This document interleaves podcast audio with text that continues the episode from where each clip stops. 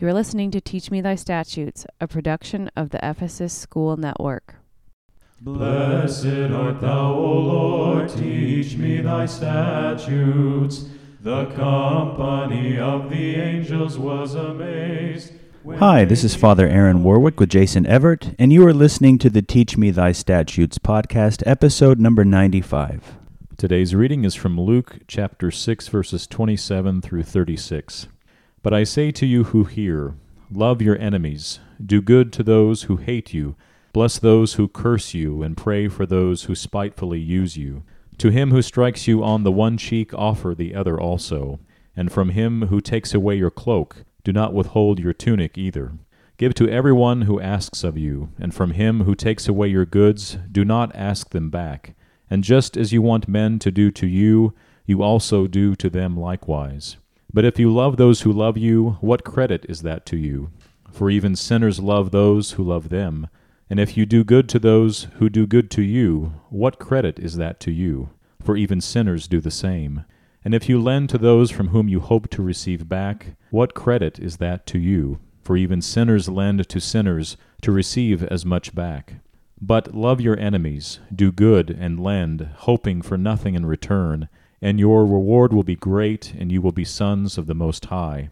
For he is kind to the unthankful and evil. Therefore be merciful, just as your Father also is merciful.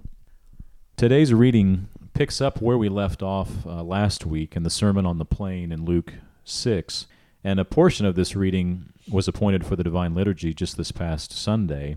And I don't think I'm alone in saying that I find Christ's words here to be very challenging and, and maybe even unsettling, which, uh, of course, is a good thing. Uh, but these commands are quite contrary to our instincts. And so I'm hoping you can give us some uh, practical guidance today, Father. But maybe to begin, maybe you could unpack this section of Luke for us. Yeah, Jason, you bring up several interesting points here.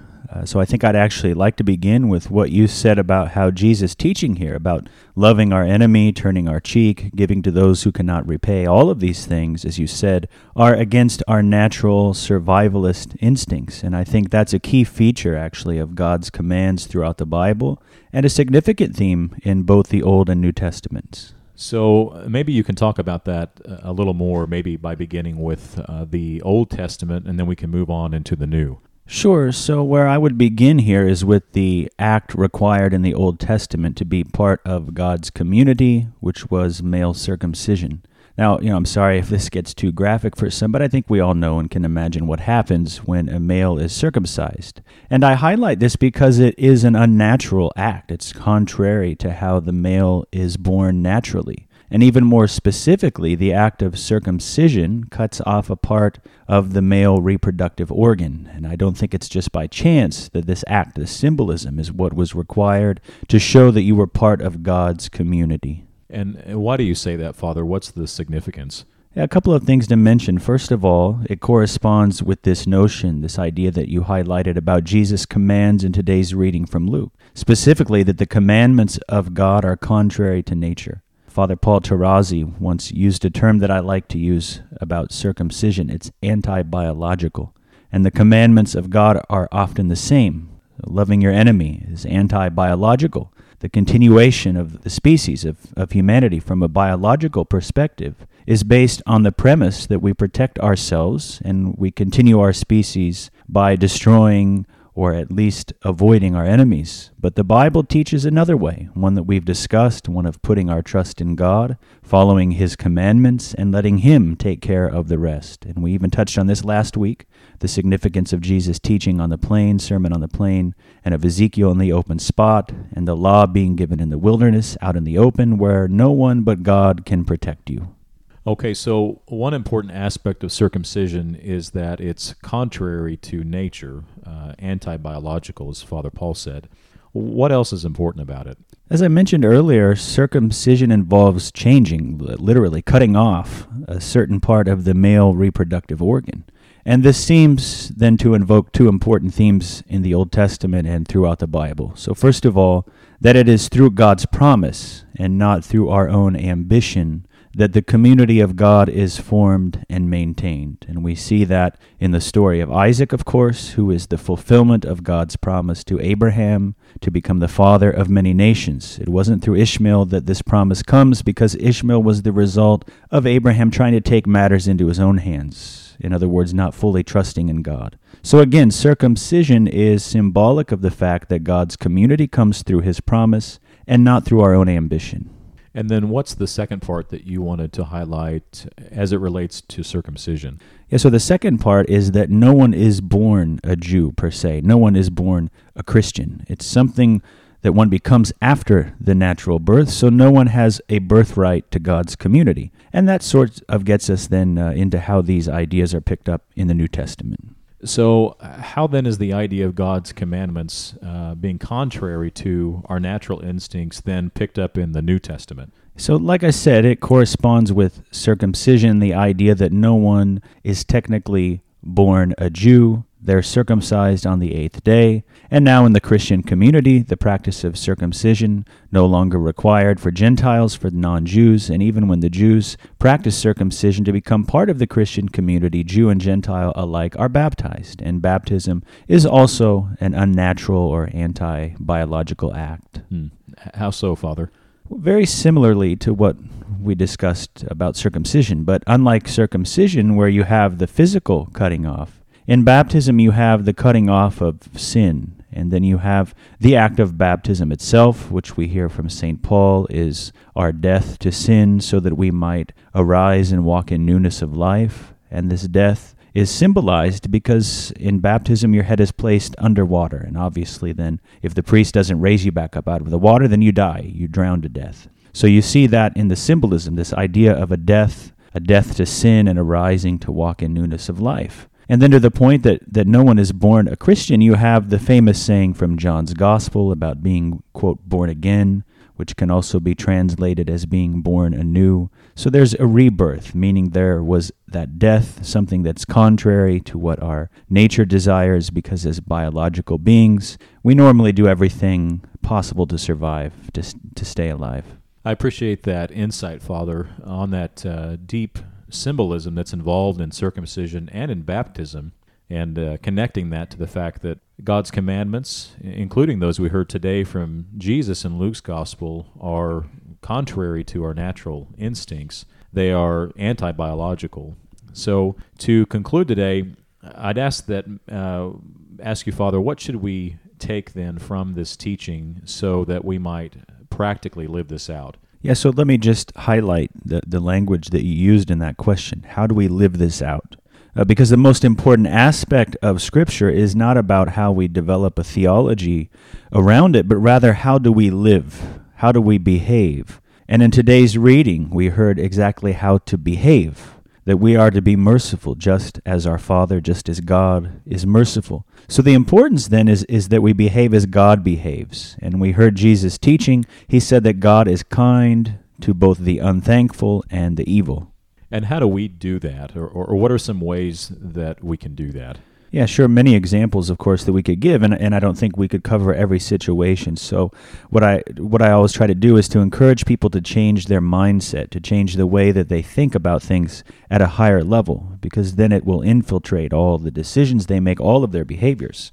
So, in this case, one of the things I do is to encourage people to reframe how we tend to think of being wronged, how we tend to think about people's misbehavior or people's attitudes towards us. Okay, and, and how do we go about that reframing, uh, reframing of those things? I think our natural tendency when someone sins against us or we see them misbehave in certain ways is to sort of wait on them to apologize or to change, to repent.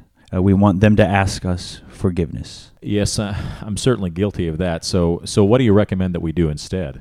So instead of that approach, we should change our mindset and realize that the only reason that we should be kind, to the unthankful or to the sinner is because God Himself is kind to them. And furthermore, God is kind and forgiving to us. We've talked about this before, right, with the Lord's Prayer. Forgive us our trespasses as we have forgiven those who trespass against us. So we cannot expect God to be merciful to us if we are not going to be merciful to others. Plain and simple, end of sentence. We can use all sorts of justifications in our mind about what a person needs to do before we're kind to them and so forth, but ultimately, we should be kind and merciful and forgiving only because that is the way that God Himself behaves, and most specifically, the way that God has behaved towards us. One last thing, Father, and I know you've talked about this before, but I think it's good for us to hear it again. In the case of grave sin, uh, you know, say someone was abused by another person, how do these things that you just said apply there? Yeah, I appreciate you bringing that up because in this world, unfortunately, there are situations uh, like that where a person may never fully be able to reconcile with someone because uh, the sin that that person committed against them was so grievous it, it puts them back in harm's way. Or it may just be you know psychologically and emotionally too difficult or impractical. And in those situations i always try to advise a, a few things. Uh, first I, I encourage the person to try to forgive the abuser to work through the trauma to hope that, that this person this abuser will change and repent and will get the help that they need to wish good things in, instead of evil things on the abuser, even if you cannot uh, still uh, have any sort of relationship with them. And then uh, to not try to retaliate in an evil way. Like Jesus said here in, the, in this reading, uh, that is turning the other cheek, not repaying evil for evil, or else, you know, we get into this vicious cycle of evil doing. And then finally, uh, to recognize that as, as long as you do not forgive a person, an abuser even, as long as you hold on to the anger against them, that person is still, to a degree, controlling your life. So it's always best if we often, you know, we need professional help, spiritual help, but if we can work to the point where we forgive even an abuser, recognizing that forgiveness frees us to live our lives no longer dominated by a person who sinned against us. And this is applicable, of course, also even in less serious cases. I remember, in fact, my father confessor told me uh, once that anger is punishing yourself for someone else's sin. When I realized that, it really helped me work towards forgiveness to recognize that anger against another person ultimately only hurts me, allowed them to control my life instead of allowing myself and my behavior to be controlled by this merciful God we heard about here in Luke chapter 6. Thank you, Father. Today's reading from Luke 6 presented numerous commands that stand in sharp contrast to our natural instincts. And helping us better understand this teaching from the Sermon on the Plain, Father Aaron began by recalling the Old Testament act of circumcision, which was a requirement to become part of God's community. This command of God is contrary to nature and could be called, as Father Paul Tarazi says, anti biological. While this is easily understood through the physical aspect of circumcision, this is also true with other commandments of God, such as loving your enemy. This command opposes our natural instinct of survival and points to the biblical teaching of placing our trust in God. From this, we can see that circumcision is symbolic of the fact that God's community comes through His promise and not through our own ambition. Circumcision also points to the fact that no one is born a Jew, nor is anyone born a Christian. It is something one becomes after their natural birth, which means that no one has a birthright to God's community. And as Christians, through baptism, we also see another unnatural act, our death to sin. From this death to sin, we are born anew and rise to walk in newness of life. We then concluded with the practical applications of our reading, and Father Aaron encouraged us to reframe how we think of others' sins against us. Rather than expecting an apology or waiting for them to ask our forgiveness, we should be kind, merciful, and forgiving. Why must we take this approach? Because this is the way God behaves toward us. Thank you for listening to Teach Me Thy Statutes. We hope you tune in next week for a new episode. Alleluia, Alleluia, glory to thee, O God. Alleluia, Alleluia, Alleluia, glory to thee, O God, O our God and our hope, glory.